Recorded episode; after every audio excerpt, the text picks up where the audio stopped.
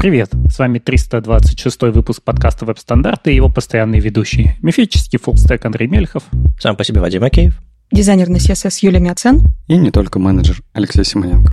В этом подкасте мы обсуждаем главные новости фронтенда за прошедшую неделю. Сегодня у нас много новостей про, про дизайн, про, про, про JS и про всякое такое, и практически нет новостей про браузеры. Мы, мы пытались найти, но, видимо, сегодня вам придется слушать просто новость. Я не знаю, кто-то из вас обрадуется, кто-то из вас расстроится, но вот неделя такое принесла. Давайте начнем с дизайна. Не будем его засовывать в конец эпизода, как мы обычно делаем, а, потому что важно и интересно.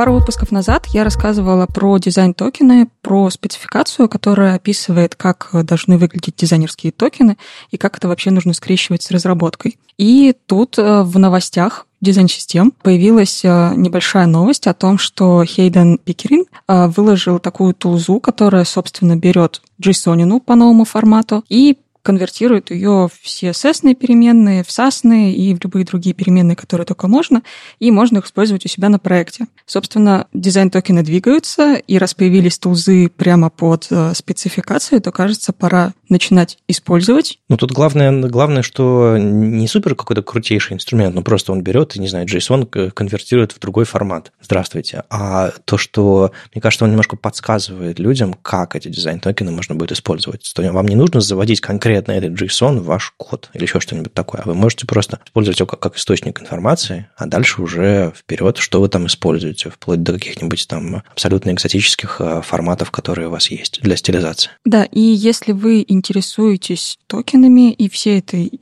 истории со спецификацией, дизайн-системами, можете подписаться на рассылку новостей дизайн-системы. Ее, собственно, ведут те самые люди, которые пишут спецификацию а, частично, частично другие люди из индустрии, и там очень много как раз идет а, обсуждений, как правильно называть токены, как их использовать на проектах, что можно в них засовывать, что нельзя, и как вообще обустраивать свою дизайн-систему и общаться разработчикам с дизайнерами. Очень много всего полезного, и вот такие тулзы там тоже появляются. Так что если а, сейчас вам нужно сделать делать дизайн-систему или вы ими занимаетесь, то подписывайтесь, там много всего полезного. И Опять же, если вам интересно про дизайн-токены, э, про спецификацию, то можно подключиться на круглый стол с ребятами, которые пишут эту спецификацию 19 июля в зумчике. Э, там просто соберутся все люди, которым интересно пообсуждать эту тему. Можно прийти позадавать вопросиков или набросить что-нибудь, если вдруг у вас есть какая-то холиварная тема, или, может, не знаю, найти себе единомышленников и сделать какую-нибудь дизайн-систему. Я был на созвоне OpenUI много месяцев назад, а, на котором они, собственно, пригласили этих ребят из дизайн-токенов на, на этот Джузом созвон, чтобы они там презентовали свой проект. То есть проект как бы ну, тоже про стандартизацию, тоже про какое-то такое, но как бы не супер связанное на самом деле. А ребята зашли, презентовали, собственно, вот оттуда я это узнал, и вот эти вот форматы публичного обсуждения разных э, новых спецификаций, вообще участие в этих комьюнити-группах все больше и больше набирает какой-то ход. То есть э, в эти звонки, э, эти звонки не всегда публикуются в соцсетях или где-то еще что-то такое, но если зайти в какой-нибудь Discord, если в какой-нибудь там Slack или еще что-нибудь такое, если потусоваться рядом с людьми, которые разрабатывает, так или иначе на этот звонок попадете, и можно будет регулярно заходить, если вам как бы интересно не просто даже применить в проекте, а может быть поучаствовать в разработке этого. Ну, то есть там всегда, скажем так, э, очень открыто и, и приятно. Правда, в случае с OpenUI там э, все общение происходит в IRC, а я как-то сходу не сумел э, расчехлить свой IRC-клиент, и не помню, когда последний раз его запускал. По-моему, он, это, это еще был Adium, это было очень давно, если кто помнит. Так что да, могут быть всякие такие ограничения. Или, не знаю, не все готовы для Discord. О, да. Но присоединиться и, и поучаствовать, кажется, можно практически всегда. Так что, если вам нравится что дизайн токены, что OpenUI, что любые другие публичные всякие инициативы, и вы хоть как-то понимаете английский язык, вперед. Кстати, если подписаться на всех этих прекрасных людей, которые пишут спецификации в Твиттере, то можно попасть на их публичное обсуждение прямо в Твиттере, когда они по вечерам спонтанно созваниваются и обсуждают что-нибудь новенькое или анонсируют э, новую версию спецификации или еще что-то. Довольно интересно, правда, у них часто время с нами немножко не совпадает, и там приходится сильно поздно вечером, либо сильно рано утром это все слушать, но в целом можно подписаться и послушать. Когда ты сказала, что можно подписаться на всех людей, которые занимаются спецификациями, Я думал, ты скажешь, тогда у вас точно кончится все время на свете читать весь этот твиттер. Ну, в общем, я, я к тому, что действительно, если подписаться на всех людей, кто занимается спецификациями, время кончится. А, но если подписаться только на тех самых интересных, то, то можно будет даже поучаствовать. Ну как же ты узнаешь самых интересных, если на всех не подпишешься? Да, именно так и было в моем случае. Ну что же, у нас есть новости по ноде и около ноде. Вы скажите, вы уже перешли на Дина? Нет. Я потрогал. Вот это единственное, что я сделал. Можете уже и не переходить, потому что Дина устарел. Теперь у нас все обсуждают бан SH. Это новая реализация. Ну, даже я бы хотел сказать Node.js, но это не Node.js. Это, конечно, это просто еще один движок JavaScript, который можно запускать на сервере. И буквально вышла версия 0 1.0 бета, и я вижу везде обсуждение, что вот появился у нас очередной движок. Чем же он отличается? Почему мы должны на него смотреть, если у нас вот только-только начал раскручиваться Дина, да, в него там вливают какие-то сумасшедшие деньги, и люди обсуждают, переходить ли им с ноды на Дина, а тут зачем, зачем нам еще какой-то бан? А дело в том, что бан он как раз ближе к ноде. То есть в Дина совсем другая парадигма во многих ключах. То есть там у нас есть очень много направлено в то, чтобы защитить наш код. У нас нету нод-модулей, мы все модули должны скачать, сбанлить куда-то, поставить в Steam. А вот бан, он как нода, но быстрее. Вот они подумали, что делает ноду медленной. Заменили прежде всего ядро. То есть вот движок для JavaScript теперь не V8, а самый быстрый. А самый быстрый движок у нас это JavaScript Core. Тот самый, который стоит в браузере Safari. Ура! Не, подожди, подожди, подожди. То есть это прям вот э, V8 настолько медленный, что его, не знаю, просто подменить на JS Core и станет все прям типа быстрее, сильно? Дело не в том, что он настолько медленный. Дело в том, что JavaScript Core быстрее. А есть такая задача сейчас, как запускать лямбды на H-серверах, например. То есть вот где-то максимально близко к пользователю. И там критично важна скорость ответа, а в эту скорость в то же время вкладывается и скорость запуска движка, и скорость обработки. И вот там ты выигрываешь какие-то миллисекунды, но за этими миллисекундами стоит вся твоя статика. И выиграл ты 5 миллисекунд на одном файлике, а суммарно ты выиграл много. Поэтому вот по чуть-чуть, по чуть-чуть они где-то вот там что-то да и наковыряли. Поэтому они не только движок, конечно, заменили, они переписали все на язык ZIG. Это такой язык, похожий на C, тоже довольно модный. Вот он как-то конкурирует с Rust в модности.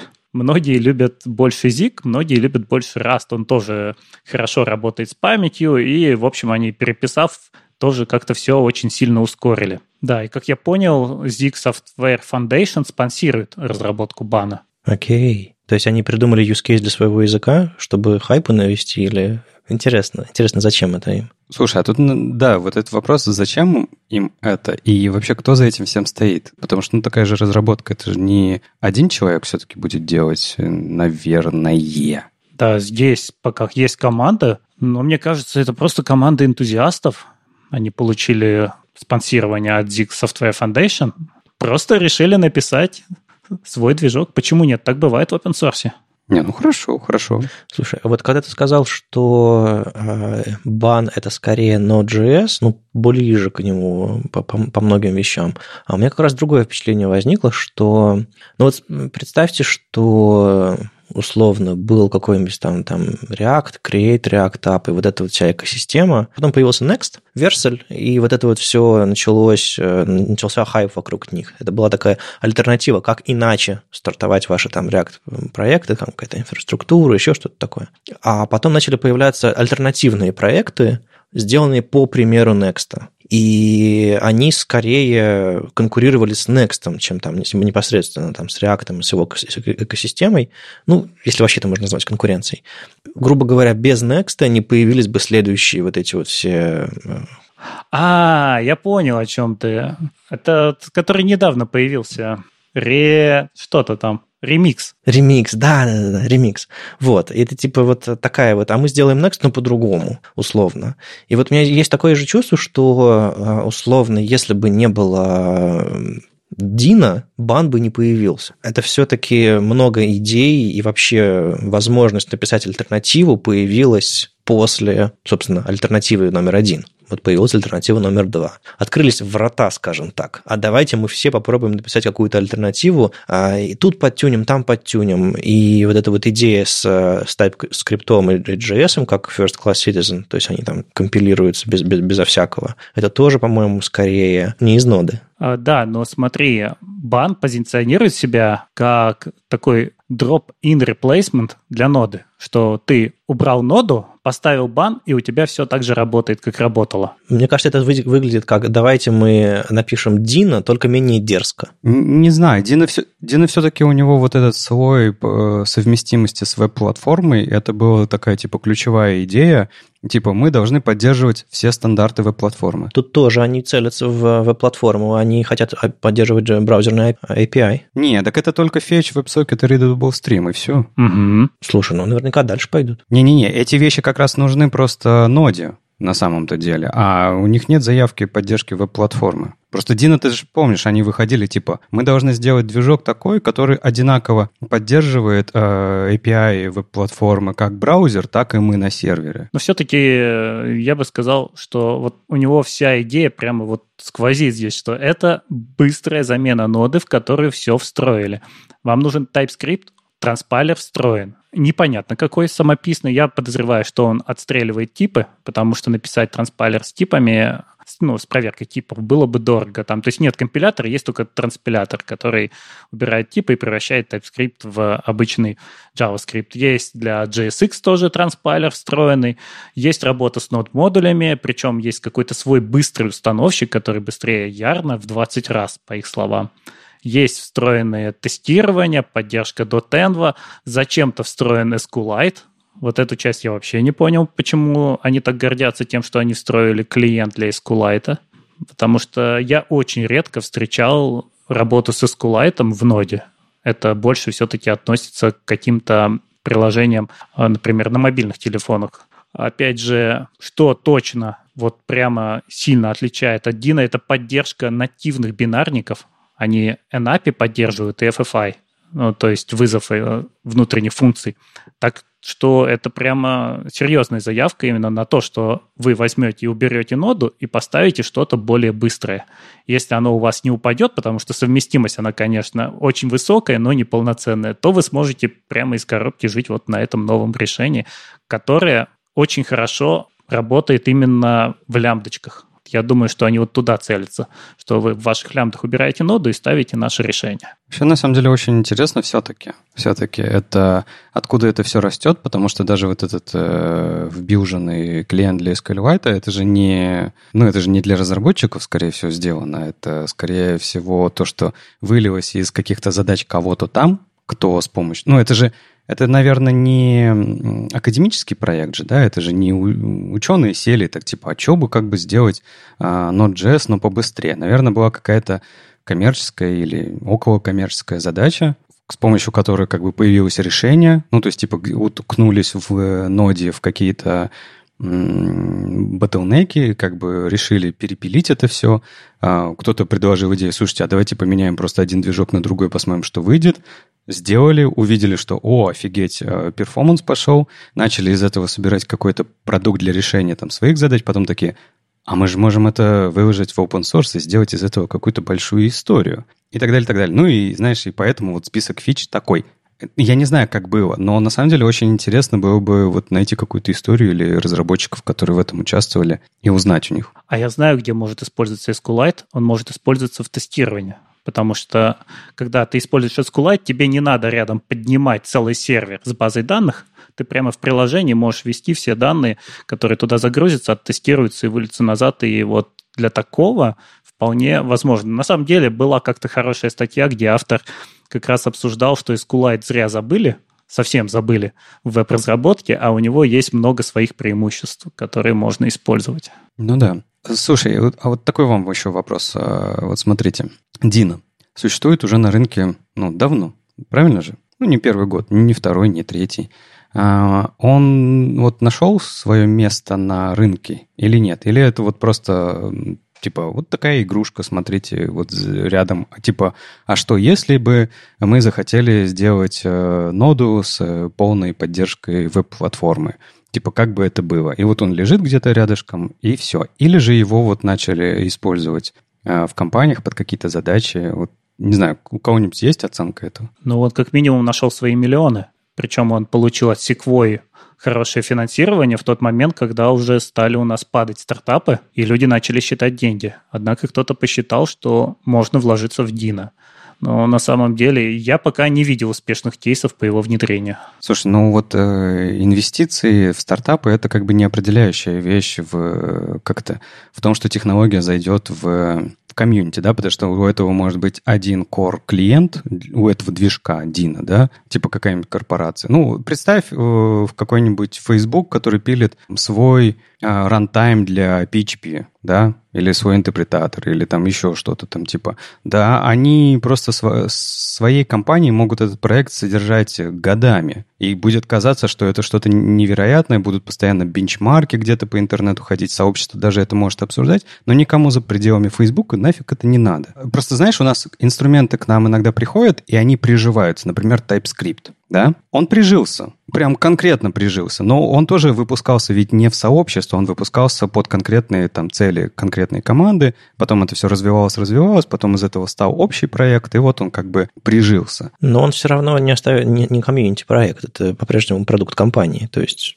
Не, я, я больше, знаешь, не про комьюнити, а про рынок. То есть, типа, э, этот инструмент, он э, нашел место на рынке или нет? Потому что вот смотри, Yarn Ярн на самом деле более-менее нашел место на рынке. Он не захватил рынок. Типа они вот с NPM, и там еще кто там есть, PNPM, да? Вот, NPM и и Ярн, они более-менее на рынке существуют, они там типа толкаются, никто из них не побеждает. А, ну, типа, оба инструмента существуют хорошо на рынке. И есть вот такой вот выскочка PNPM, который типа, да я лучше всех, но его на рынке как бы, ну, там, типа, только эти early адоптеры используют, а на рынок он пока не, не приземлился так хорошо. Дина я не вижу, но у меня может быть как бы неправильный взгляд. А знаешь, у них на сайте есть интересный раздел у Дина компании, интересующиеся или использующие Дина. Ты туда заходишь, там на первом месте Amazon. Ты такой, вау, Amazon использует, открываешь, а у них просто статья из 2020 года, где они написали, вот есть такая штука Дина. Ну, может, они интересуются, это тоже важно. Да, но я это больше к чему? Вот интересно, бан, он, э, мы вот правда возьмем через какое-то время, увидим всю эту прелесть в этом и подменим э, ноду в каких-то местах, и будет это для нас инструмент в, ну, прям в, на рынке, например, как ты говоришь, для тех мест, где тебе очень важна э, скорость запуска рантайма, например, в лямбдах. И, типа, если там настолько будет хорошая скорость и настолько хороший будет этот инструмент с точки зрения поддержки его в комьюнити, э, рассказов о нем, э, там, не знаю, на конференциях, метапах, не знаю, может быть, вот эти, как, как евангелисты теперь называются, адвокатами, да? Да. Э, Леш, ты сейчас задаешь вопрос про э, инструмент, у которого версия 0.1 бета, а его сравнивают с инструментами, у которых версия 18.1 и сколько там, 15-10 лет за спиной. Я уж не помню, сколько, сколько один лет. Лет 10, наверное. Да, и ну что тут сравнивать? Да, все молодые, дерзкие, они такие, мы, мы 20 раз быстрее вас. А потом раз и исчезают. Смотри, ну есть и другие случаи. Мы же типа помним историю, да? Нода, ты говоришь, 18 версия, но не всегда она была нодой и 18 версия. Когда-то нода стала очень-очень плохой, и вышел дерзкий IOJS, который сказал, нода, плохо сделано. Это была скорее внутренняя политика команды. Ну какая разница? Ну какая разница? А, большая разница. Если у тебя кор тима ноды отошла от ноды, там, и Федор там индутный форкнул ноду и создал IOJS, и те же самые люди продолжили его писать, а в ноде одумались через сколько-то и сказали, так, ребята, заезжайте назад, угу. это одно. А другое дело, когда совершенно другие люди делают, неизвестно какая команда, сколько она продержится. Неизвестно зачем они это делают, какие у них мотивы и кто за, за их спиной стоит. Хорошо, дурацкий кофе скрипт. Типа делает левая абсолютно команда, нафиг никому не нужна. Она говорит, слушайте, JavaScript может быть вот таким. И все такие, да ну, вы что, да какие, господи, чё, откуда вы пришли? Вы что, из Руби сообщества? А, вы из Руби сообщества. Ну, типа, все с вами понятно, у вас там своя какая-то, свое, свое видение, свой дзен и все такое. Но потом такие, знаешь, а, ну, вот это удобно, в принципе, вот это удобно. И такие, и взяли в, потихонечку в JavaScript, перетащили почти все концепции из CoffeeScript. А никто не говорит, что этот бан не, не сделает несколько неприятных укусов в хвост э, ноде, Дина или еще кому-то, которые приведут к тому, что они что-то у себя изменят, запилят и так далее. Как бы Ярн покусал NPM, и NPM стал получше. Да, но Ярн не пропал. Ну, ну, не пропал, да, да, да. Но я имею в виду, что бан э, пропадет, он не пропадет, но это конкуренция. Это какие-то новые свежие взгляды, фичи и так далее. И это всегда праздник и полезно все такие вздрогнули и занервничали немножко, занервничали, немножко приоритеты свои на квартал следующий переписали. Ну, отлично же. Ну, они же у себя вот на сайте прямо на самом видном месте размещают, что они рендерят React на сервере со скоростью 48 936 запросов в секунду, по-моему, да, в секунду. То есть они приближаются, приближаются к теоретической максимальной скорости возможного рендеринга? Не, ну просто здесь 48 тысяч, а нода и Дина это в районе 16 тысяч. Вот мы настолько быстрее. И э, это, конечно, это вот способ показать, потому что, знаете, я что вспомнил? Есть же альтернативные движки для React. То есть у нас был Preact, и у нас был вообще супер быстрый Inferno, который быстро исчез, а его разработчик ушел, по-моему, делать React. Быстро Inferno быстро исчез, это хорошо конечно. Но, но Inferno никогда и не заявлялся как движок, который вы используете в продакшене. Он заявлялся как способ показать, что можно рендерить быстрее. То есть, ребята из React, посмотрите, можно рендерить быстрее и быть совместимым. А React, он вообще до сих пор остался и рендерит быстрее, и совместимо весит меньше. Так что вот это вот куда-то туда. Угу. Просто нода штука намного сложнее, чем React. Не-не, мне на самом деле я согласен, что конкуренция в таких, что в любых штуках она должна быть. А если нода вот сейчас как NPM тогда такая возьмется, посмотрит. Но это же тоже удобно, знаешь, тебе показали changelog, как, ну, как это, не changelog, а roadmap, как сделать ноду быстрее. Они такие, о, спасибо, ребята, сейчас мы подумаем, так, что из этого мы в первую очередь внедрим к себе. Ну и, кстати, о спорах в нод-сообществе. Вот возникло недавно такое обсуждение, которое Маттео Калина э, стартанул. Это один из core-контрибьюторов ноды, также разработчик Fastify, Pina и вообще куча инструментов. Ну, очень крутой такой чувак. И он задался вопросом, а что у нас с ESM происходит? Вот нода столько лет внедряла, внедряла ECMAScript модули, все-таки внедрили, и Кажется, ими мало кто пользуется. Они смотрят в метрике, видят, что люди неохотно переезжают на ECMAScript модули, многие остаются на старом нашем CommonJS, и, может быть, э, не стоит людей как-то подталкивать, или наоборот стоит подтолкнуть, или мы должны прямо сказать, что у нас в NPM для ноды не должны заезжать пакеты, если в них нет двойной поддержки. Или вообще стоит сделать как Синдре, да, который взял и перевел все у себя на ESM и сказал, все, ребята, никаких CommonJS, и люди не смогли даже обновляться. Ты теперь такой, ой, а я новую версию поставить не могу. Синдрис Сорос, если вы не знаете, это автор э, миллиона пакетов на NPM. Я уверен, сложно иметь проект в NPM, который не использует его пакеты как зависимость. Не, не в первом ряду, то во втором как бы стоит со стопроцентной вероятностью. И да, и я думаю, у всех в проектах есть некоторые зависимости, которые сейчас запинены, потому что они, следующая версия мажорно использует э, ES-модули, и обновиться не так просто. Да, ну вот э, здесь Маттео говорит про такие вещи, как Chalk и NodeFetch, которые вышли в новой версии ESM поддержкой only, и видно, что народ туда не мигрирует он остается на предыдущей версии. И вот где, в чем проблема, почему, может быть, им там не разрешает бизнес, э, не вкладывается в это. И тут можно вспомнить, что Роман Дворнов писал когда-то целый пост про такие большие проблемы, что на самом деле не так просто переехать-то на ESM, там подводных камней куча, и вот, может быть, там все это происходит. В общем, что дальше делать? Слушай, Вообще проблема. Ну, такая, типа, непростая проблема. И я, на самом деле, даже побаиваюсь, что не может быть э, ли это вот второй следующий пример в сообществе, а как питон э, не смог мигрироваться со второй на третью. Я тоже только хотел сказать про второй третий питон. Да-да-да. Будут существовать параллельно долгое время. Потому что здесь ровно та же история. Мне кажется, что... Ну, тут как сделано? Сообщество решайте сами. И мне кажется, в чем-то это плохая идея. Ну, то есть где-то такие идеи должны звучать и быть, но где-то, когда ты двигаешь вот инструмент в какую-то сторону, не может быть...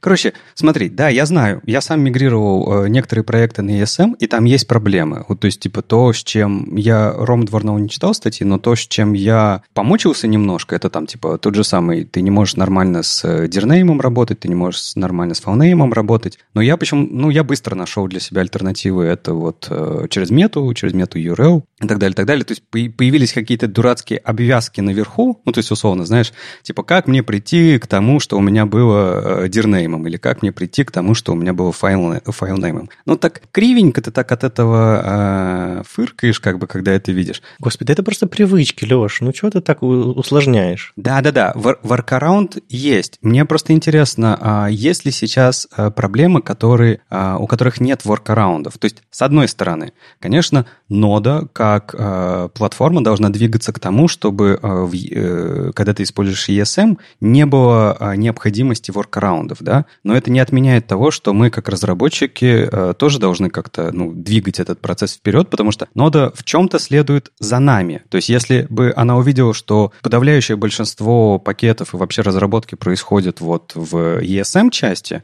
они бы скорее, наверное, бы вкладывали туда ресурсы, чтобы вот в ESM-части было бы поудобнее. А когда тут и поддерживать и то, и другое надо, и непонятно, что делать с пакетами, и вообще как это, типа, знаешь, мы сидим у этого, у разбитого корыта, типа, ну, блин, вот мы это все сделали, а корыто разбито, и непонятно, что делать. И у некоторых разработчиков предложение, ну, сделайте просто рядом ESM, который такой фасад угу. к старому CommonJS, и через него отдает. Но из таких больших проблем это, например, нельзя грузить JSON, нельзя подключать нативные модули. У нас вот появятся эти asserts API, но оно пока и в экспериментальном виде в 16 ноде. Ну да, JSON я тоже видел, что вот э, типа должен уже завозиться.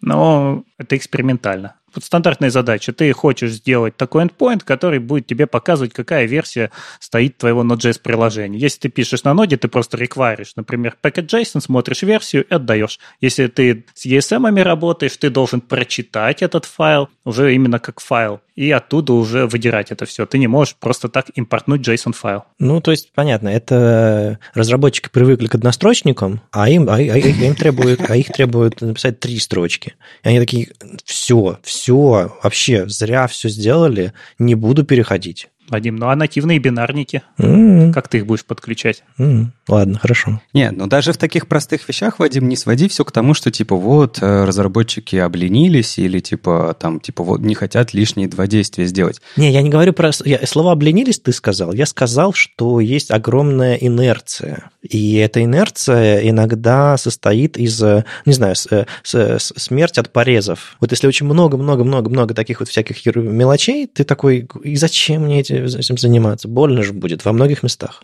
Проблема, мне кажется, в альтернативности. Ну, то есть, типа, когда у тебя... Зачем вот у тебя все сейчас работает? У тебя все написано, ты знаешь, как все писать. Зачем тебе переходить в ESM, зная, что там будут эти проблемы? Да, для них есть воркараунды, для них есть решения, но ты такой думаешь, а зачем? Слушай, ну как констейлеты писать, так, так нормально, хотя ничего принципиально не меняется в основном. Все свои вары переписал и сразу пишешь модерновый код. Так перепиши все свои CGS на ESM, и тоже будет модерн код. На работу возьмут. Но видишь, какая еще проблема появляется? Ты в старый код хочешь подключить, например, ECMAScript модуль. Внутрь CommonJS ты его можешь подключить только через импорт.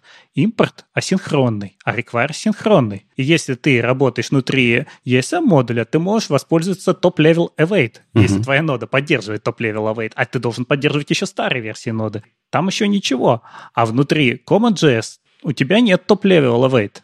Так что тебе придется здесь как-то выкручиваться из того, что твои импорты стали асинхронными, а не синхронными. То есть тебе придется по цепочке переписать очень много кода, uh-huh. когда ты захочешь просто подключить ECMAScript модуль. Это не только вопрос переписать модуль, потому что переписать модуль зачастую легко, а вот подключить его может оказаться сильно сложнее. Так вот, зачем вообще Матео эту, эту дискуссию начал? Чтобы у проекта появилась какая-то рекомендация, какое-то направление движения, что типа вот сейчас, кажется, пора, или вот когда вот эти фичи будут готовы, будет пора двигаться и переходить, что мы как проект не просто так вложили кучу времени в ES-модули э, нативные, а для того, чтобы проект в какой-то момент перешел на них. И вот с какого-то момента, не знаю, сказать дату, типа в 2050 году мы задеприкейтим, и все уже зашевелятся немножко. То есть, чтобы был какой-то roadmap, чтобы было какое-то понимание, что это действительно случится. Леша был абсолютно прав в этом смысле,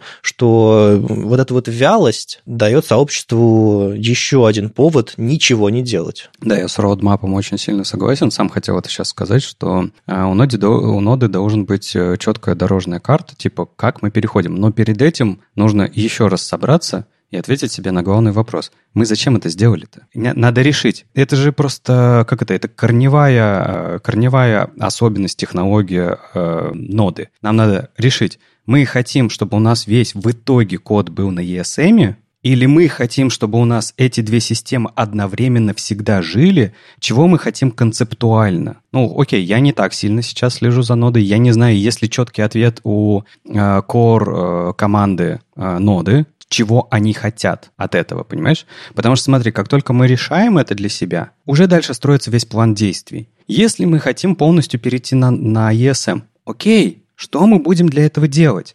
Как мы будем разработчикам помогать на это переходить? Как мы будем а, пушить миграцию всех NPM-пакетов? Как мы будем завозить дополнительные фичи, чтобы не было воркараундов? Как мы будем об этом рассказывать и так далее, и так далее? То есть, типа, где наш план на 5 лет вперед? Если мы решаем, что нам а, мы не хотим only ESM, типа мы хотим и CGM тоже делать, к чему тогда эти типа вопросы про миграцию? Плюньте на это. Придумывайте, как э, делать так, чтобы они жили с друг другом. Не знаю, за, запускайте нода-CGM, нода-ESM, и вот это как бы э, бинарники, которые будут запускать в себе там типа какой-то сабсет ноды. Ну, я не знаю, это же, это же просто надо принять решение вначале, а потом уже действовать, исходя из этого. А кажется, что сейчас какой-то такой, э, ну, бардак небольшой. Мне кажется, сейчас можно просто констатировать, что нода может запускать ESM, но она не готова к тому, чтобы все было переписано, потому что не переписан прежде всего тулинг тот же самый Jest не будет работать. А у нас сейчас все тестирование на Jest. TypeScript только-только подтянулся, да, буквально в 4.7 версии, которая там весной вышла, угу. в ней добавили, наконец, поддержку ESM. Ну, вот пока все вокруг не сделают, нельзя говорить о том, что вы можете ваш обычный бизнес-код перевозить, потому что более низкий уровень не готов еще. Я видел пример а, того, как... А, ну, это немножко другого объема примеры. Может быть, вы скажете, что он а, здесь... Э, нельзя с этим сравнивать. Но я помню, как когда-то давно Экспресс переходил с какой-то очень старой версии, в, может быть, на два или на три версию, когда они там чуть ли все не переписали, и у них была большая зависимость от а, большого количества библиотек, и там был прямо план о том, как core команда Экспресса пойдет каждому разработчику этого плагина, как они составят каждому из них roadmap, как они чуть ли не по реквесты им принесут о том, что им нужно поправить, чтобы поддержать API. Ну, то есть они определили для себя для платформы, для экосистемы ключевые э, библиотеки, они решили, что вот эти ключевые библиотеки при апгрейде экспресса до такой версии обязательно должны его поддержать. Типа все остальное, ладно, это типа докатится хвостом. Но вот это должно быть. Они такие, и пошли везде делать. Может быть, в ноде тоже, если они решают, что ESM это важно, им нужно выделить все ключевые основополагающей библиотекой для, для этого сообщества, для ноды, для экосистемы. И, ну, типа, запустить внутри них роудмапы. Ну, то есть, типа, как TypeScript, как еще какие-то такие вещи, чтобы везде был роудмап и был глобальный роудмап этого всего. Тут самое забавное, что Mattel быстро сдался, закрыл свой, свое обсуждение, сказал, я напишу свое мнение в блог-посте, откуда мы узнаем, что он думает, но что-то вот он понял, что опасную тему он поднял. Поэтому ждем блок-поста, который тоже можно будет обсудить. Это было предварительно, мы размялись только. Да, ребят, вы пользуетесь всякими сервисами, чтобы стикерочки развешивать, какие-то схемки рисовать? Чем пользуетесь? Ну да, да, да. Всякие там мира, альтернативы всякие. Ну, фиг джем, понятное дело, нам ну, каждый раз, когда открываешь фигму, тебе пытаются просунуть, а, но я еще особо фиг, фиг джемом не пользовался. У нас просто все было в мира, не мигрировать же с мира. Я тоже в мир. Да, есть такая штуковина, и Figma пытается поменять сейчас, э, в общем, свое положение на рынке и отжать э, пользователей у мира. И, собственно, они сделали FigJam, который долгое время был в бете, был бесплатным. Сейчас уже его можно купить по лицензии, э, либо дополнительный к вашей основной фигме, либо отдельно. И там была прекрасная штука, опять же, экспериментальная. Это виджеты, которые можно было самому написать там все, что тебе удобно, интеграцию с внутренними какими-то сервисами, или просто виджеты, чтобы удобно таблички рисовать или графики, или что, еще что-то. И это была такая экспер... полуэкспериментальная штука. И сейчас вот они заанонсировали виджеты вообще для всей фигмы, то есть и для обычных файлов дизайнерских, и для фигджема. И теперь можно, собственно, сидя в дизайнерском файле, прямо оттуда создавать ишицы в GitHub, например, или странички в Notion, или вообще куда только душе будет угодно что-нибудь закинуть, э, там, свои макетики, или просто создать э, таски. И все это можно делать прямо сейчас уже в фигме. И э, если вы пользуетесь со своим дизайнером фигмой, то можете попросить туда доступ тоже чего-нибудь, э, вставлять какие-нибудь виджеты, которые вам было бы интересно и упростили бы работу, и прямо оттуда работать вместе с дизайнерами. Я, допустим, сейчас в файлах дизайнеров, которые, с которыми я работаю, я замечаю, что они иногда а, берут таску из джиры и интерпретируют ее как-то и вставляют на маленькой плашечке рядом с результатом задачи, которую они нарисовали. Понятное дело, что они переформулируют его, делают красиво и так далее. Это гораздо... Мне, мне это больше нравится, чем, чем джиру читать, потому что там другие люди пишут. А, но в принципе, а, если ты пишешь, не знаю, в поле ввода айдишник э, таски из джиры, и оно тебе тут в красивом виде раскрывается рядом с результатом твоей задачи, это было бы прикольно. Я думаю, как бы надо узнать, Atlassian не написали ли они такой виджет уже. Э, возможно, кто-то написал для них, потому что от GitHub и от Notion, например, это тоже неофициальные виджеты, угу. но они сейчас уже работают. И там действительно можно вставлять странички, либо прямо таски, либо пока что из GitHub, либо прямо из Notion страничку, потому что у меня точно такая же проблема. Я копирую таску из Jira, э, тащу к себе в артборд, там поменялись какие-то вводные, естественно, я их не поменяла у себя, потому что я об этом забыла 10 раз, и в итоге разработчик приходит, у него там три постановки в разных местах, и как это все э, смерджить вместе, непонятно.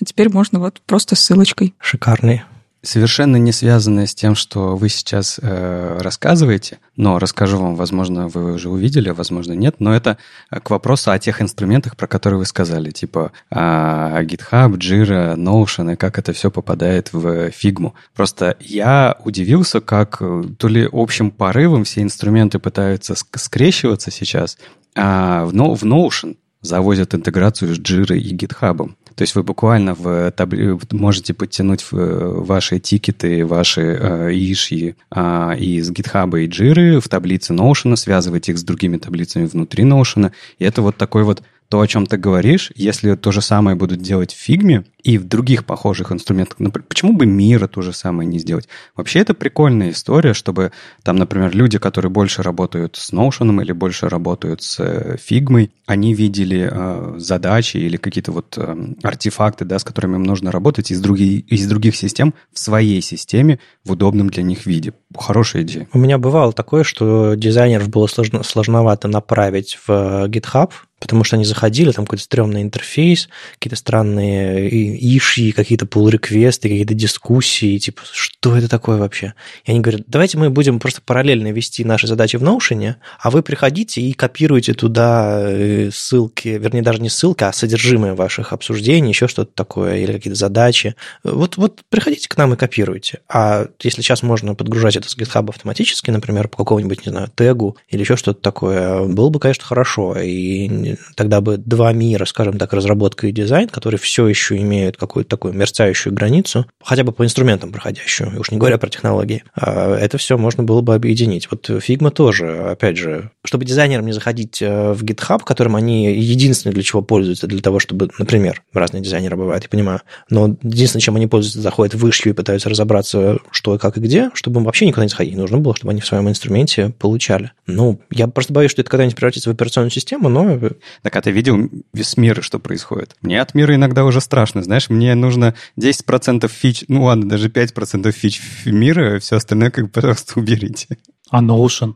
То же самое. Не, ну скоро, я думаю, появятся ноутбуки, которые запускают, как хромбуки, только миру, только фигму. Такой дизайнерский ноутбук. Он запускает фигму, и там у тебя есть все, даже браузер. Ты представляешь, ты как бы рисуешь дизайн, а слева у тебя окно браузера, в котором ты какие-то какие референсы там на Pinterest какой-нибудь смотришь или на Dribble. А, и ну, можно же сделать такой виджет, который, по сути, будет браузером внутри фигмы. Вперед! По идее, да. Это же открытая пиха, может к любой вообще просто прийти в Figma комьюнити и запушить любой виджет, который интересен. Потом там еще терминал, консоль, консоль какой-нибудь, да, что еще, что еще нужно? Текстовый, текстовый процессор какой-то, таблицы, и, в принципе, операционная система готова. VS Code надо внутрь фигмы интегрировать. Изян вообще, ну, то есть он уже, он уже в браузере работает, поэтому, ну, вьюшечку и все. Ребята, это называется браузер. Нет, это называется операционная система уже. Это уже следующий уровень, мне кажется. Э, мы идем все глубже, глубже и глубже. В кроличью нору.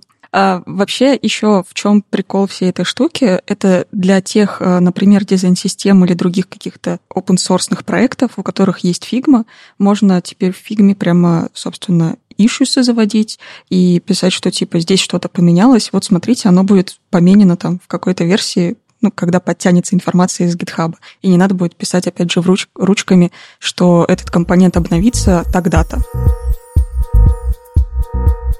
А, и есть еще один новый инструмент, новая библиотечка от Адама Аркайла, OpenProps. Довольно прикольная библиотечка, в которой есть э, просто огромная гора всяких разных классных переменных, которые помогают э, очень быстро собирать э, интерфейсы, довольно симпатичные. Там собственно, собраны всякие э, такие решения, которые, ну, сейчас довольно модные, популярные, и можно встретить на многих сайтах.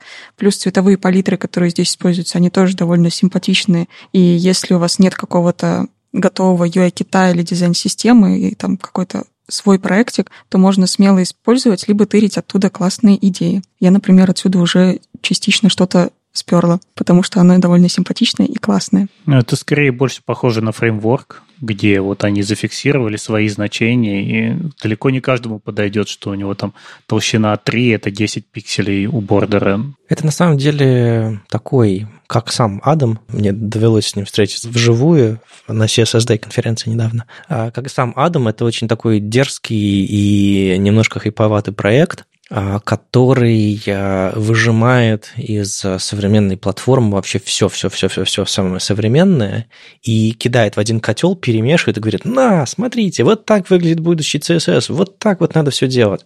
На самом деле не совсем. И там используется CSS, не знаю, всякие там в примерах используются всякие вложенности в CSS, там очень все, очень, очень сильно все вот пост-CSS всякими preset-env'ами пытается привестись к CSS, который на самом деле работает в браузерах. А, и я бы не сказал, что это очень такой читаемый и понятный код, который в итоге получается из-за того, из-за, из-за миллиардов этих э, кастомных свойств. Мне кажется, это витрина современного веба. Как можно будет когда-нибудь сделать классно, красиво везде? Наверное, Адаму нужно отдать должное за то, что он не стесняется а, за его дерзкость. То есть, типа, вообще все в один котел сбросить и попробовать как-то все вместе. Ну, а кто, кто еще это сделает? Но еще раз хочется сказать, что не нужно на хайпе улетать. Нужно на это внимательно смотреть, наследовать то, что на самом деле работает в вашем коде. Подключить это сверху вашего проекта и начать во все использовать я бы не рекомендовал. Ну и, как обычно, очень-очень снова всем говорю, а, пожалуйста, когда вы видите импорты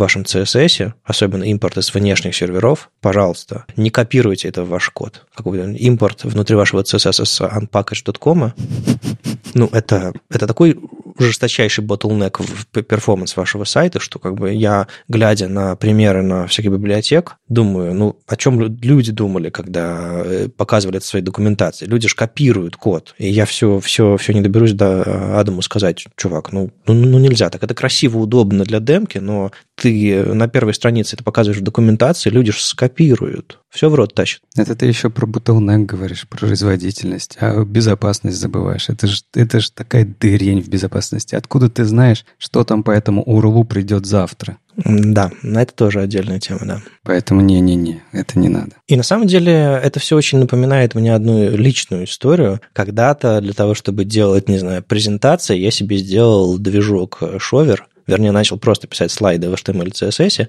чтобы не делать их в иллюстраторе или там, не знаю, в Keynote или еще где-нибудь. И мне кажется, вот если вы видели видео Адама GUI Challenges, а, он периодически выпускает. А что, если вот такую вот штуку попытаться реализовать разными способами? И там он там, опять же, также, также бодро и дерзко пытается какой-нибудь э, контрол реализовать. Мне кажется, что и вот из этих всех его экспериментов э, родились решения, которые он регулярно использует. И он сейчас такой, о, а разовью-ка я это в библиотеку, и он сейчас все свои новые демки делает именно в этом стиле, именно используя этот open props. Но это не значит, повторюсь, что это подходит лично для вас, для ваших проектов всего остального. Это очень opinionated штука, ровно как и тот же самый шовер лично для меня. Это, он очень opinionated, для кого-то он подходит, для кого-то нет. Ну, в общем, я бы, в общем, делил на, на 2, на 3 все, что, все, что здесь делает, и использовал это как сборник идей, а не как будущий CSS, CSS будущего, потому что, по-моему, это не он. Но, опять же, по моей версии. Ну, кстати, что история с OpenProps, что история с шовером,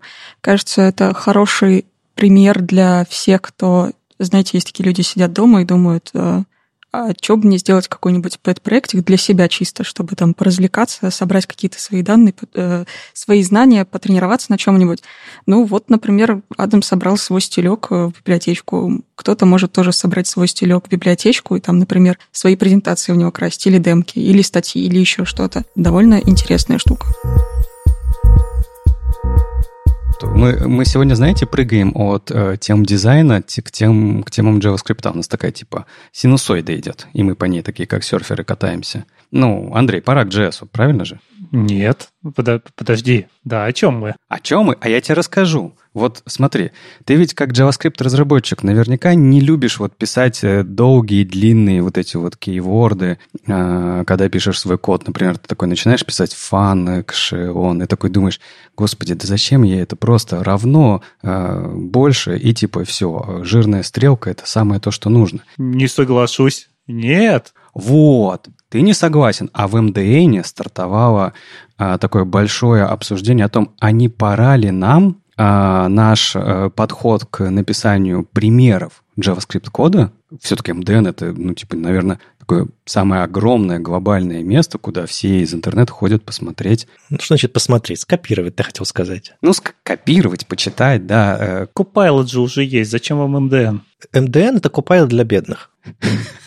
Бесплатный Copilot. Так вот, стартовало обсуждение в МДН о том, не пора ли нам обновить абсолютно все старые примеры кода, где мы использовали а, вары, форины, не знаю, еще какие-то вот функции, какие-то другие вещи, там те, те же самые литералы и так далее, и так далее. Не пора ли нам весь вот этот вот вековой пласт примеров кода обновить на современный язык? Они там как, как пишут, э, типа у нас куча примеров кода, написанных на ECMAScript 3, э, часть написана на ECMAScript 5, так может пора уже ECMAScript 2022? Как вы относитесь к документации? когда вот это вот момент, что пора, чтобы вот э, не должно быть ничего а, супер старого, и должно быть все современненько, красивенько, чистенько. И вообще нужно ли это? Мне кажется, в тот момент, когда это уже деприкейтится. То есть вот старый подход становится совсем устаревшим, который мы не хотим, чтобы он распространялся, тогда желательно его убрать и из документации. Если он имеет право жить вместе с новым подходом, ну вот действительно, ты можешь написать function, а ты можешь написать лямбдочку и присвоить ее в константу. Это абсолютно равнозначные подходы, и я не думаю, что нужно бежать и переписывать. Но есть же цель еще как это педагогическая, когда ты хочешь показать, э, да, ты можешь написать кусочек кода э, очень по-разному, да, и ты хочешь, например, людям, которые стартуют или которые хотят... Э, короче, ты хочешь передавать людям, а как правильно. Именно поэтому какое-то время назад в MDN там есть большой pull request, когда они заменяют все вары на консты и леты. Это все еще происходит, это все еще в процессе, но это же вот как раз идея. А зачем убирать var? var же, ну, работает, он же в спецификации есть, в принципе, его даже можно было бы оставить.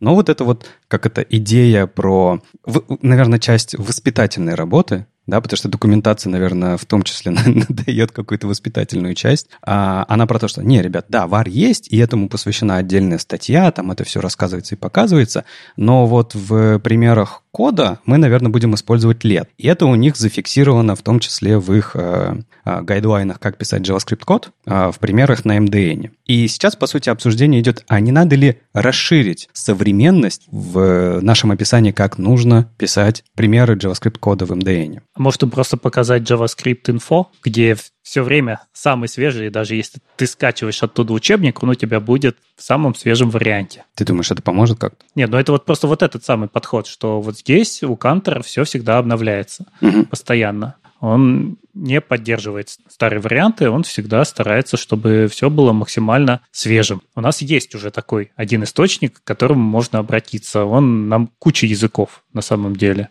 на 10 языках. Ну, слушай, Кантор, наверное, не такой большой портал, JavaScript Info не такой большой портал во всем мире, как MDN. MDN все-таки это как это, это можно ли назвать это Библией, не знаю.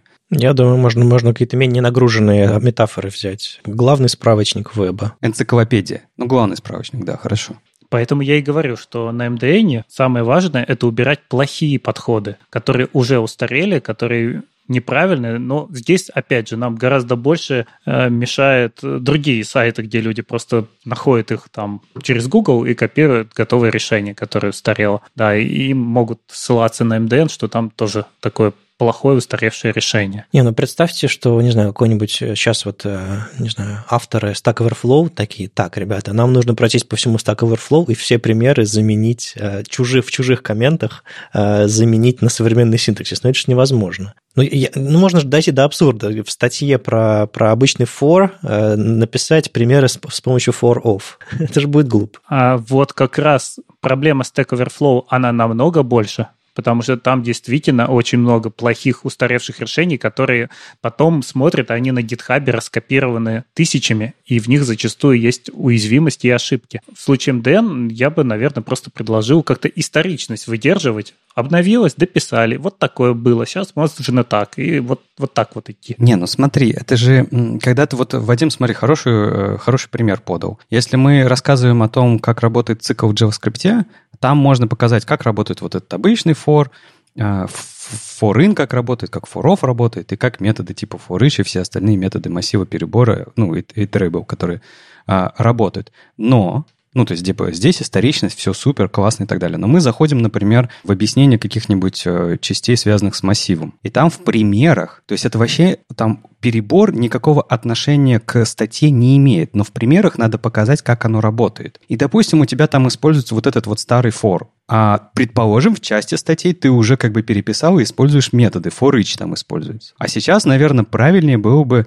ну и то вопрос, правильнее или нет, написать конструкцию форов. То есть, типа, и что делать, и как? И у тебя еще вопрос в голове. Ну, подождите, у меня тут идут несколько примеров работы с массивом друг за другом, несколько статей. В каждой из них показано, как перебирать массивы по-разному. И типа это же неконсистентность идет. Ну, то есть, типа, вот человек приходит, он вообще не понимает, то так, то так, то ся, а как надо-то? И при этом сама статья не посвящена именно а, объяснению того, как этот метод или как эта конструкция работает. Он про другое, он про части массива. Да, можно даже еще проще. Ты как бы показываешь простейший пример, а, в котором у тебя просто переменные заводятся. Как ты ее будешь заводить? Варом или констом? Не, ну это они уже для себя определили.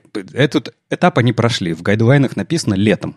Точнее, там написано, знаешь, как а, можно использовать констом, можно использовать летом, но не варом. А почему? А я, а я слышал о системах, в, в которые э, используют э, консты, лето и вары одновременно. Люди находят себе вот такую вот, не знаю, модель в голове, в которой для каждого есть место. Понимаю. Я, правда, не врубился в эту систему, честно говоря. Я видел систему, в которой пытаются только консты держать. Well, удачи. Удачи. Я лето Практически никогда. Нужен лет, значит, можно вынести функцию, а ее ответ засунуть в конст. Чтобы враги не нашли, да. А, а можете пояснить для тех, кто вообще не понимает, что происходит, зачем нужно было это обсуждение, почему просто не пойти и начать, ну, в гайдлайне написать, что новые статьи пишутся вот так, а старые там, когда поменяются, тогда поменяются. Зачем нужно было это обсуждение заводить? MDN — это условно редакция. Но это не один человек, это набор людей, которые, которым нужно вместе договариваться, чтобы вместе большому количеству людей работать над, ну ладно, большому, небольшому, ну, а, какому-то количеству людей работать над э, МДН. Это первая мысль. Вторая – это не просто сайт, на котором ограниченная редакция что-то делает. Это еще и open source проект. Ты можешь прийти и отправить pull request на GitHub. И если в твоем pull request содержится какой-то код, с которым редакция не согласна, редакция должна не просто говорить «поправь» молча, а дать ссылку на гайд, в котором сказано, что и вот, собственно, сформулировать внутреннюю политику редакцию сначала, а потом сформулировать на этой основе гайд. И чтобы сама редакция и внешние контрибьюторы работали в одном стиле, вот, кажется, такая задача у ребят и стоит. А еще на это накладывается проблема, что здесь нету правильных ответов. Именно поэтому мы это начали обсуждать. Потому что, как бы, ну, МДН обновил гайдлайны, whatever. А тут тема такая, можно поспорить. Типа, нравятся нам стрелочные функции или обычные функции, еще что-то такое. Ну, классно же. Так а что с докой, например? Вот к чему там пришли? А, Дока менее массивный проект по количеству информации, который нам, нам написано, хотя там тоже больше 500, по-моему, материалов, если, если не больше. Я как бы не редактор PGS, у нас там не Клопин этим занимается, но там сейчас э, есть э, понимание, что мы пишем типа современный JS, плюс-минус, там типа без точек запятых, вот это вот все, сохраняя его читаемость мне кажется, если сравнивать подход доки к написанию JS, примеров на JS, и то, что сейчас предлагает MDN, у Доки, по-моему, менее радикальный взгляд на это все. То есть не просто абсолютно самые последние вещи, неважно, как это выглядит, читается и понимается, а все-таки что-то такой такой да, средний путь. Ну, вот простой пример. У нас в ES 2022 появился has own. Прошлись ли вы везде и заменили ли has own property на has own? Э, нет такого, что типа вчера в новостях, сегодня, сегодня в продакшене. А, это более медленный процесс, в общем, нет, такого нет. Э, у меня тоже такая же история есть про удобный довольно, на мой взгляд, optional chain оператор или, ну, лишь э, оператор, который позволяет более про- просто записывать конструкции, когда ты, типа, смотришь, ну, тебе вернет там no или не вернет, и, и взять значение или не взять значение. Более уп- упрощенные конструкции того, что мы делали и так. И это как из спецификации 2020, то есть, по идее, два года назад, а оно поддерживается в браузерах. И такой вопрос, типа, какую конструкцию выбрать? И вот ты говоришь хороший момент про... И, и мы определяем, я думаю, в МДН также, что более наглядно просто воспринимается. Но вы же это делаете из своего контекста. Ну, то есть, типа, что вам воспринимается для вас более понятно, плюс как бы еще имея вековые залежи того, как вы видели этот код раньше, да? А, например, придет человек с другим контекстом, не знаю, который знаком с современными парадигмами языков программирования, и для него, например, вот это будет более ожидаемая концепция. То есть для него это не будет более простым кодом. И это вот такая сложная история, что, типа, а, ты просто определяешь для себя вот эти вот э, редакционную политику на самом деле. Типа, такое ощущение, что ты еще должен постоянно обновлять этот гайдлайн. У меня немножко включился дизайнер. Сейчас подумаю об вас вслух. Не, не решила бы проблему, если бы, например, у всех этих примеров с кодом были бы вкладочки, которые бы, например, показывали код, актуальный для ES этого года, того года, предыдущего. И так все варианты, которые сейчас не деприкечены, актуальные, которые можно использовать, но разбитые, чтобы было понятно, почему сейчас вот этот актуальный, самый последний, а те тоже можно использовать. Просто они не такие классные, не такие современные. Вообще, это прикольная идея. Э, она просто очень трудоемкая, но она прикольная. Ну, вот здесь же еще вопрос парадигмы, про который вот Леша говорил. Потому что FP-шник, он в одну сторону решит, что так более правильно. Человек, любящий классы, в другую сторону. А третий скажет, у нас же прототипы, зачем нам эти классы? Все-таки правильнее писать на прототипах, давайте все перепишем, чтобы нормально объяснялось, как работает прототипная модель в JS. Не, а есть просто примеры, которые, ну, правда, выглядят немножко архаично так или иначе. Там, когда условный, не знаю, какой-нибудь массив создается с помощью new array конструктора вот этого, это, правда, редко встречается в живых кодовых базах, и непонятно, зачем так написано в некоторых примерах. Это все можно конвертнуть, у них такие примеры есть. Я, я, я о другом хотел еще сказать. А вы знаете, как будет бабель наоборот? Либаб. Либаб, да. Андрей, видимо, знает. Не просто как слово нам перевернуть, а что есть такой э, инструмент, который делает то же самое, что бабель, только наоборот. А Бабель превращает ваш модерновый JS в старье, а чтобы все браузеры поняли. А Alibaba превращает ваше старье в современный JS. И если у вас действительно есть кодовая база старая, которую вы хотите, не знаю, немножко захайпить, ну, ну нет, ну ладно, сконвертнуть в, в что-то более современное, чтобы ну, на самом деле, если вы, не знаю, открываете десятилетней давности, э, не знаю, JS файл, который все еще почему-то работает, и открываете написанный сегодня или вчера, у вас может быть какой-то диссонанс потому, как, как по-разному он написан. И, в принципе, если речь идет не только про документацию, может быть, даже про продакшн код, вы все равно будете его каким-то образом модернизировать. Может быть, по нему сначала либалом нужно пройтись. Но, ну, в общем, там Томас Штайнер в этой дискуссии в конце рекомендует э, этот инструмент. А, возможно, он MDN поможет некоторый старый код э, обновить до нового. Но я не думаю, что это нужно автоматически коммитить и пушить. А это все-таки нужно после прохода этого инструмента проверять, что он, код все еще работает. Код имеет, в общем, смысл, а не слишком перехайпленный. Помните такие контейнер queries? О них э, очень много говорили. А, да, да, да. Как говорят в комментах на Ютубе, нулевая браузерная поддержка. Ага. Именно. А, собственно, про них как говорили, когда только еще идея появилась, что это все про родительский размер, и в зависимости от этого родительского размера мы что-то делаем с детьми этого родителя. Ну да, раньше мы опирались на браузерное окно, а теперь опираемся на размеры конкретного блока на странице. Да, и все так относились к этой, собственно, фиче новой, которая должна как-то работать с размерами. Но тут Юна Кравец э, написала статейку и объяснила, что на самом-то деле это все не про размеры, вообще это все про стили, и это как бы style queries называется-то, а не контейнер queries. И точно так же, как мы в контейнер queries обращаемся к такому свойству, как размер родителя, мы можем обратиться и к какому-то другому стилю, например, к толщине бордера или к цвету бэкграунда или еще к чему-то, и в зависимости от этого что-то делать уже с детьми внутри э, этого самого родителя. И статейки уже пару недель и все эти пару недель я ходила и думала, зачем бы мне это вообще было нужно. А, в плане звучит как какая-то более сложная штука, непонятно зачем. Но я тут придумала, что, кажется, это было бы полезно, если вы работаете с, со скруглением углов, и чтобы не заводить кучу переменных для вложенных вот этих вот стилей, можно было бы как раз ориентироваться на родителя. А, знаете, бывают такие случаи, когда у тебя родитель скругленный, там, например, 16 пикселей, а внутри него ребенок, который очень странно скруглен. То есть либо слишком мало, либо слишком много. И получается очень неаккуратная история, которая сильно режет глаз. И выглядит, как будто бы что-то пошло не так. И вот можно было бы с помощью style queries, а, обращаться к родителю и спрашивать, какое у него скругление, чтобы свое тоже под него подстраивать, и оно смотрелось более аккуратно. Пока что это единственное, что я придумала, для чего это может использоваться по-настоящему в продакшене, а не в демках. Что вы думаете? Есть какие-то идеи? Мне кажется, темы. Если у тебя тема темная, то у тебя может быть толщина другая у разных линий, потому что они иначе выглядят ну, на светлом и на темном фоне. И можно очень дешево решить вот через такое решение. Ну да, то, что Андрей сказал, мне кажется, можно чуть более так э, лучше, лучше презентовать, в смысле более концептуально. Когда мы говорим про контейнер queries, про размеры блока, мы говорим про свойства, которые находятся только у родителя, и они не пришли снаружи от, от родителя родителя. Они не, не унаследуются внутрь, ничего. Это просто какая-то фиксированная штука, которая, ну, она не фиксированная, конечно, может меняться, но тем не менее. Когда мы говорим про style queries мы говорим про наследуемые свойства. И, в принципе, можно где-то наверху закинуть у родителя какой-нибудь... Ну, в CSS же там некоторые свойства наследуются, некоторые не наследуются. Допустим, width не наследуется, я не знаю, background color не наследуется, а свойства color, например, наследуются.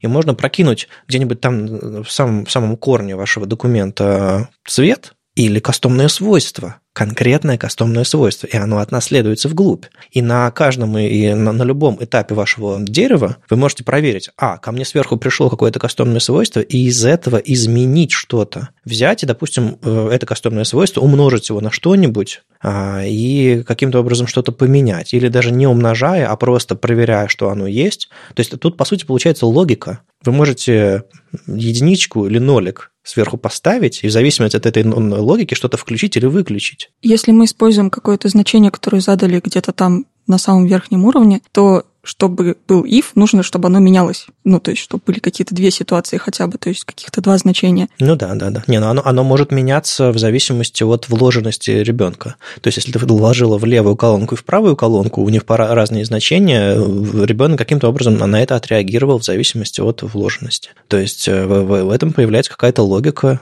Интересно, что сама по себе спецификация, ну, это очень-очень драфт, и даже э, видно по э, тому, о чем пишет э, Юна у себя в статье, и то, как выглядит спецификация, потому что даже сейчас э, код в спецификации, и у Юны он отличается. Это вот мне а, Коля Шабалин, когда мы с ним обсуждали в Академии а, этот момент, он тоже обратил внимание, что Юна-то на самом деле уже на будущую, на что-то будущее а, опирается, потому что в CSS-VG, в разговорчиках обсуждается, что у контейнера не должно быть сразу же условия, там, например, minviz 420 или что-то такое, обязательно это надо завернуть вот э, в ну, по сути, получается здесь это функция. Или, ну, ну, я бы, если про программирование мы говорим, я бы назвал это функцией style.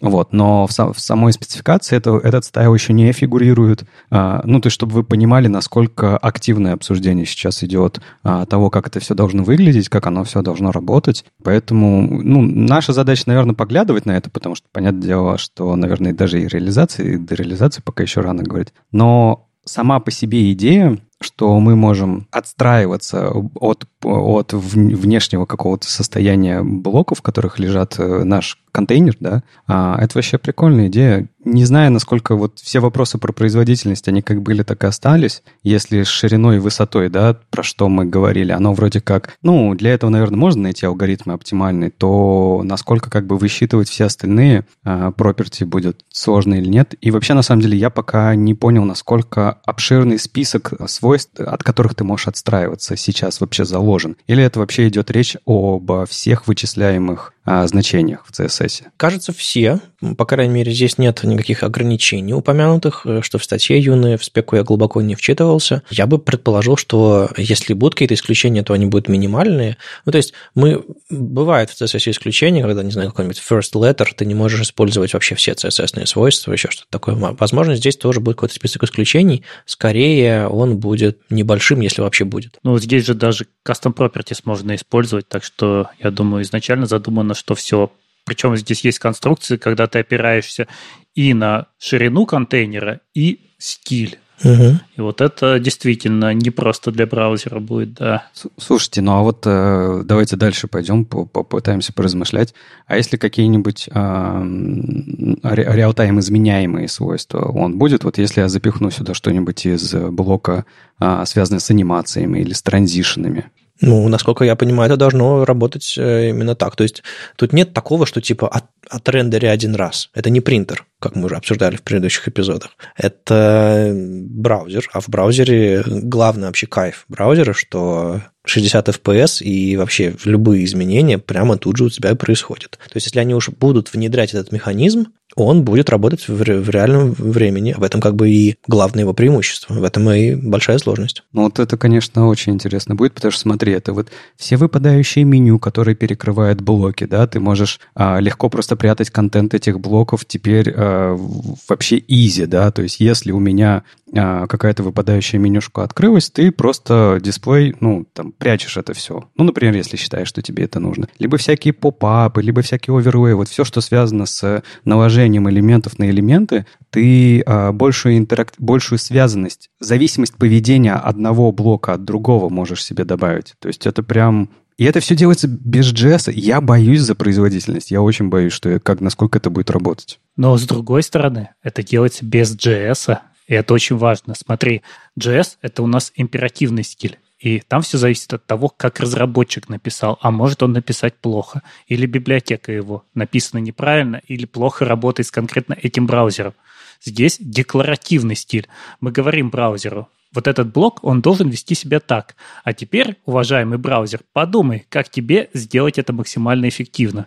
если браузер может, то он сделает это быстро. Мы уже не оставляем это на откуп разработчику, чтобы он сделал идеальное изменение дома вот по этому условию, а потом он где-то ошибся, у него там в цикл вошло, и все стало плохо. Я просто, типа, ну, знаешь, это, эта мысль уходит туда дальше-дальше. То есть, когда мы э, говорим просто о том, что, ну, если у нас э, есть, не знаю, цвет такой-то, то мы что-то делаем, это одно. Либо у нас есть поведение блочной модели, да, если у нас вот блочная модель такая, это одно. А все, что связано с анимацией, это же, если оно так будет работать, это же выстреливает, я не знаю куда, прикинь, если вот у тебя началась анимашка, то ты можешь запустить еще одну анимашку, которая запустит еще одну анимашку. Че, реально? Но это, знаешь, тебе просто напишут, что вот это свойство будет работать только на M1 Pro с э, machine learning. На M1 Ultra, да, как M2, M10 Ultra, давай в будущее смотреть. Это как раз на этой неделе э, Адам Аркайл, по-моему, по-моему, он писал твит, что купил себе новый ноут, э, прошку на вот этом последнем их M2, у них, по-моему, да, последний процессор, и типа ни одна демка не разогревает, собственно, ноут настолько, чтобы вентиляторы заработали. Говорит, я не слышу, они там вообще есть или нету. И ему кто-то посоветовал, собственно, скинуть там какую-то другую демку, на которой, возможно, что-то начнет шевелиться. И, собственно, если попробовать анимацию в анимации с анимацией, которая друг друга будет как-то аффектить, то вот это немножечко разогреет и порадует Адама. Не, ну, ребят, ну вы, вы сразу про экстримы говорите. А наверняка же э, огромное количество есть э, ситуаций, в которых ничего динамически не меняется, а меняется при нажатии на кнопку, и браузеру вполне хватит, не знаю, его этих одного какого-то их тика, чтобы перекрасить что-то и не сломать эти ваши 60 FPS. Э, это все-таки э, современные, современные машины, вот эти вот э, браузеры, они умеют это делать достаточно, достаточно быстро. Это не первый челлендж, который у них возникает. В этом году, в марте, в блоге «Злых марсиан» уже была статья про вариативные шрифты, они рассматривали их с точки зрения, ну, пожалуй, шрифтовых дизайнеров и, в принципе, их пользы, смысла их существования. Очень хорошая статья, так что если вы саму концепцию особо не понимаете, идите читайте. А вообще у ребят в блоге вышло продолжение вот 6 июля о том, как вариативные шрифты использовать в вашем коде, потому что там все не так однозначно, опять же, спеки меняются, вот этому стандарту OpenType, который э, позволяет, собственно, эти вариативные шрифты делать уже как бы много лет, а конкретная реализация в браузерах, как все работает, все еще вот, вот докатывается потихонечку. И среди авторов статьи много знакомых лиц, там Евгений Шкодин, Роман Шамин э, и Рита Клубочкина. В общем, мы это, это не случайные люди. Многие из вас их знают, э, мы тоже кого-то кого-то знаем из ребят, так что приятная, приятная встреча. И ребята, собственно, берут и рассказывают на своем опыте. Марсиане вообще последнее время берут какие-то всякие интересные, скажем так, хайповые или просто свежие технологии, и, видимо, на опыте внедрения в какие-то проекты, там всякие современные цвета, еще что-то такое, там современный способ иконки вставлять. В общем, бложек у них неплохой. Дошла очередь до вариативных шрифтов. Повторюсь, а, в этот раз а, более нацелена на фронтендеров история. Сказать по правде, я не то чтобы очень круто разбираюсь в вариативных шрифтах. То есть я типа, я щупал, я понимаю, как и все, скорее всего, я устал от этих демо, где очередной вариативный шрифт меняет свои оси, и такой классный, типа, я жирный, я тонкий, я жирный, я тонкий, а вот у меня какой классный курсив. Я смотрю на эти демки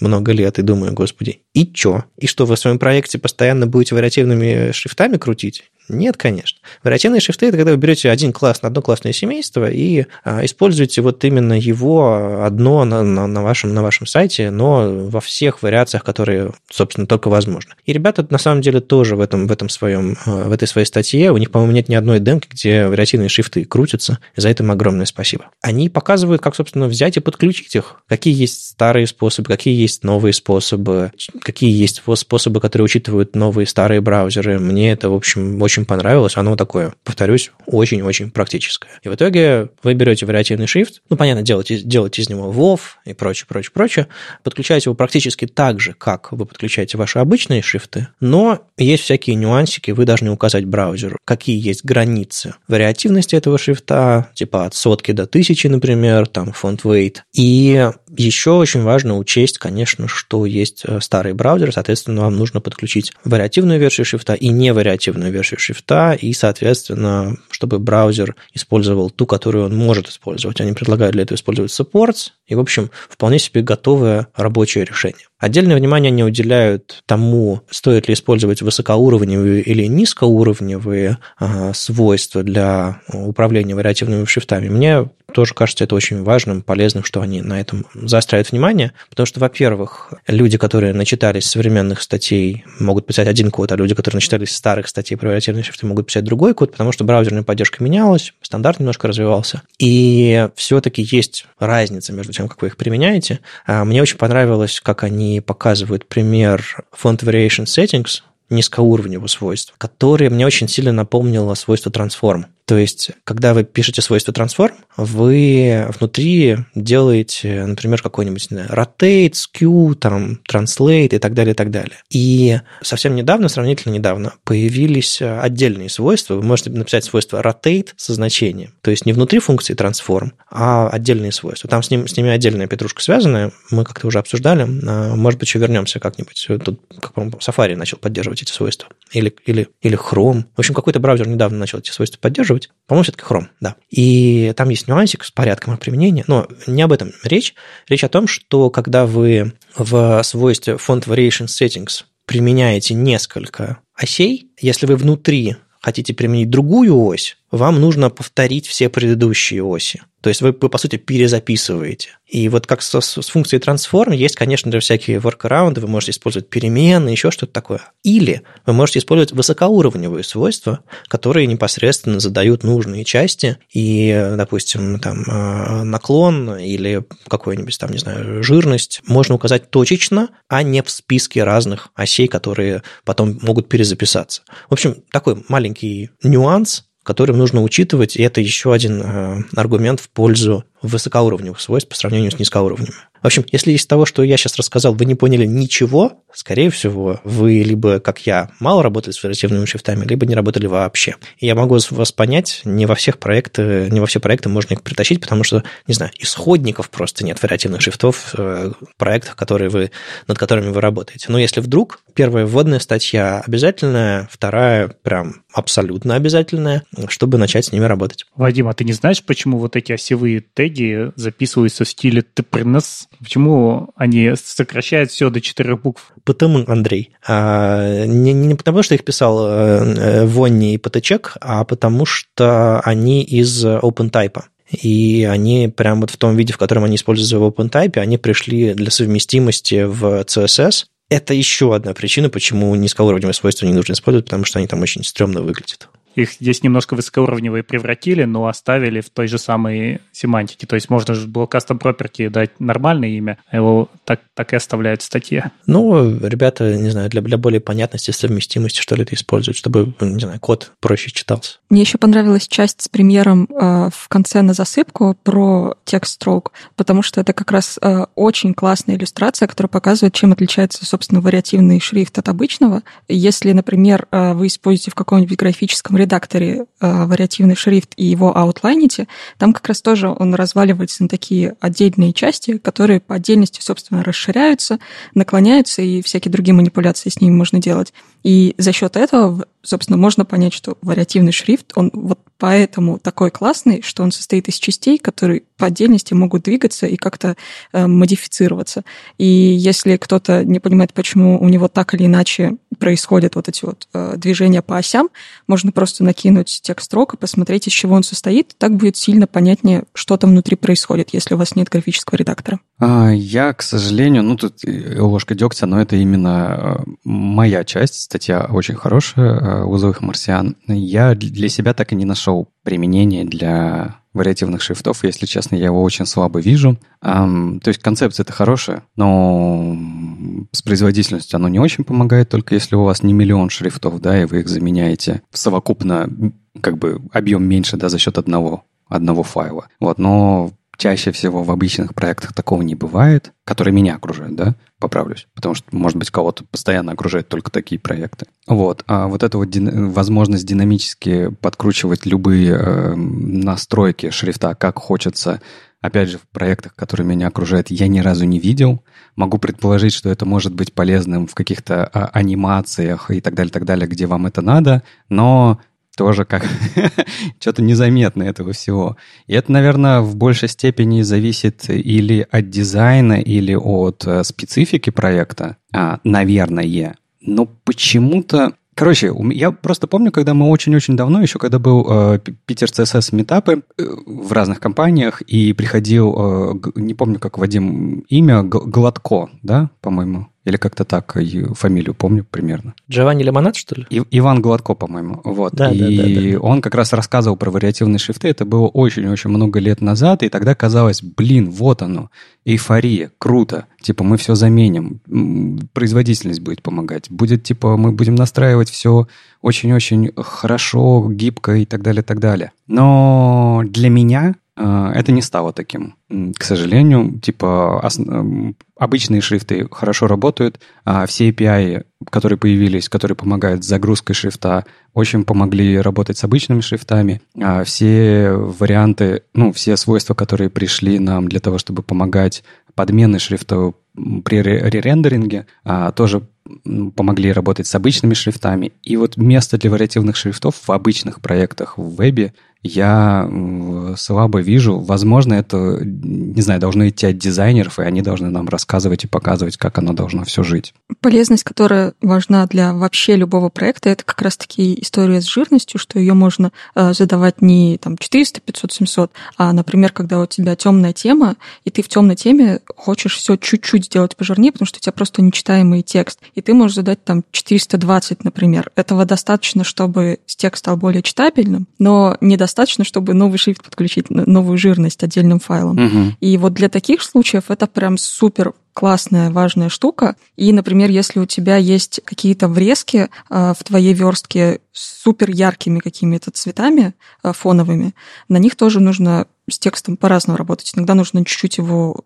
сузить, иногда чуть-чуть, наоборот, расширить, чтобы он лучше читался. И вот мне кажется, что это вот скорее для таких вещей, то есть для работы с темами, нежели чем для обычного сайта, который живет в одной теме, и ничего там особо такого интересного не происходит. Скорее даже не для... А, ну, то есть для работы с темами я согласен, а вот про врезки ты скорее говоришь про такую красивую типографскую верстку большой-большой статьи. Вот в какой-нибудь, я не знаю, журнале, где там и правда миллион разных а, размеров шрифтов, жирности, э, разрядки между буквами и так далее, и так далее. А, да, ну да, вот если мы смотрим на тот же самый даже сайт э, «Злых марсиан», а, есть ли здесь место вариативному шрифту? Возможно, он у них подключен, но, как ты видишь, здесь не так много а, вариантов а, начертания, использующего начертания шрифта. И не знаю, не знаю. Ну, то есть, нет, я не, не против этого всего, мне просто я исхожу из того, что у меня когда-то давно была такая, знаешь, ставка на это, какое-то типа такое э, романтическое э, ощущение от того, что вот вариативные шрифты, это что-то будет классное.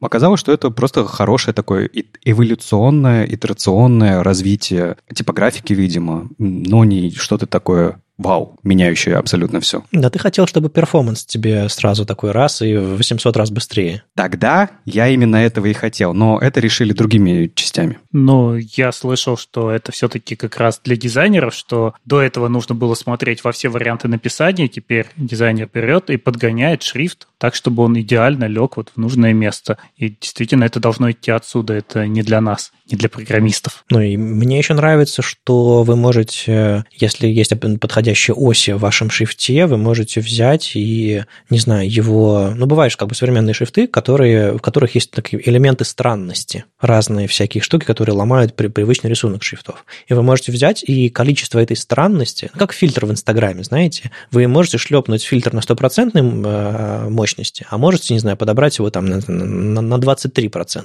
Это будет все еще ваша фотка с вашими цветами, но чуть-чуть она станет интереснее. Вот то же самое. Бывает оси у шрифтов, которые позволяют все эти стрёмности, странности чуть-чуть добавлять в шрифт. Или а, вы, наверное, сталкивались, что в iOS а, в операционной системе, когда текст не помещается в какое-то поле, он иногда становится уже, компактнее, меньше, еще что-то такое. И подобные вещи тоже можно делать на уровне шрифта. Можно сделать а, из нормального шрифта, нормальной ширины, более condensed, а просто немножко подкрутив ось, и у вас больше информации поместится в заголовок, в таблицу, еще куда-то. Иначе тебе пришлось подключать отдельное семейство, чтобы больше информации поместилось в эту таблицу. А так ты берешь один и тот же шрифт, меняешь в нем одну ось, которая отвечает за его condensed состояние, и все это делаешь. То есть это, безусловно, дизайнерская вещь, которая должна стартовать на уровне создания интерфейса, создания дизайна, но если ты как разработчик видишь, что на твоем сайте используется моношрифтовая, скажем так, стилистика, если ты видишь, что у тебя есть возможность использовать вариативный шрифт, и ты понимаешь, что вместо этого ты подключишь, не знаю, не 5, а 1, с разными осями, ты можешь пойти на этот шаг. Но это, мне кажется,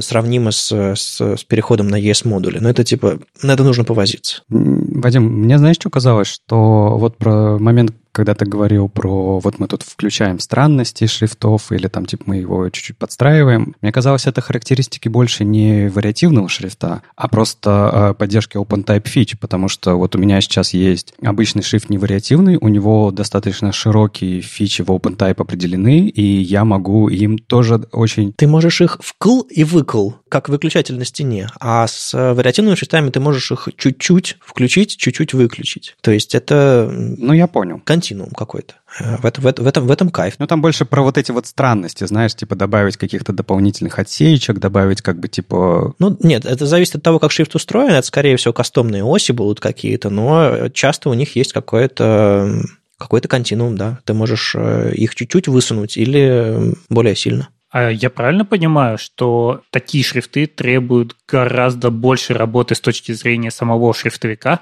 Потому что вот как раз если мы начинаем крутить все эти странности, то все может очень сильно развалиться. Надо прямо подстроить, чтобы он во всех этих своей вариативности оставался нормальным. Это сравнимо с версткой. Тебе нужно сверстать шрифт так, чтобы во всех, во всех сочетаниях всех осей он не ломался. А еще и рендерился нормально на, на, на, на, в маленьком размере, в большом размере. Вот тот самый Роман Шамин сейчас э, марсианский этот гротеск разрабатывает. Э, можно почитывать его твиттер, э, чтобы следить за тем, как ему... Ну, он, в принципе, упарывается много, как любой шрифтовик, но там еще есть еще вариативный нюанс. Я только что подумала, что, кажется, логичным продолжением всей этой истории с вариативными шрифтами будет история, когда ты в браузере, как пользователь, можешь немножечко подвигать все эти оси, если у тебя, например, дислексия, потому что для дислексиков сейчас нет отдельных интерфейсов, у них проблемы именно с шрифтом, с буквами. И если будет какие-то дополнительные оси, которые добавят вот это вот немножко странности буквам, например, некоторым нужен наклон небольшой, кому-то нужны какие-то выносные элементы, чтобы они э, проще могли читать текст, то это будет прям очень круто, потому что сейчас нет вообще никакого решения для дислексиков, кроме отдельных шрифтов только для них, и то это для процента дислексиков, и не для всех. Но это может стать фичей шрифта, то есть, что мы не просто делаем шрифт, в котором есть разные начертания и разные смешные фичечки, а там есть еще отдельная ось, которая улучшает читабельность этого шрифта для определенных состояний, и можно внедрить на уровне сайта скорее, чем браузера, потому что браузер не знает, какие там фичи в шрифте есть. Ну, точнее, а, разработчики вряд ли захотят, чтобы браузер решал это. Но на уровне шрифтов это может быть вполне себе распространенная фича. То есть в шрифтах появится элемент доступности. А мне кажется, и браузер мог бы тоже двигать, например, если браузер знает твое разрешение экрана, размер пикселя, то он может так изменить шрифт, чтобы он стал максимально читабельным, особенно если он очень мелкий. Просто за счет того, что исчезнет субпиксельное сглаживание. Так что здесь много куда можно пойти, если мы можем настолько хорошо управлять шрифтом, а не просто он у нас такой отлитый уже намертво и все. С вами был 326 выпуск подкаста «Веб-стандарты» и его постоянные ведущие. Мифический фуллстек Андрей Мельхов. Сам по себе Вадим Макеев. Дизайнер на CSS Юлия Мяцен. И не только менеджер Алексей Симоненко. Слушайте нас в любом приложении для подкастов или на ваших любимых платформах. Не забывайте ставить оценки и писать отзывы. Это помогает нам продолжать. Услышимся на следующей неделе. Пока. Пока. Пока. Пока.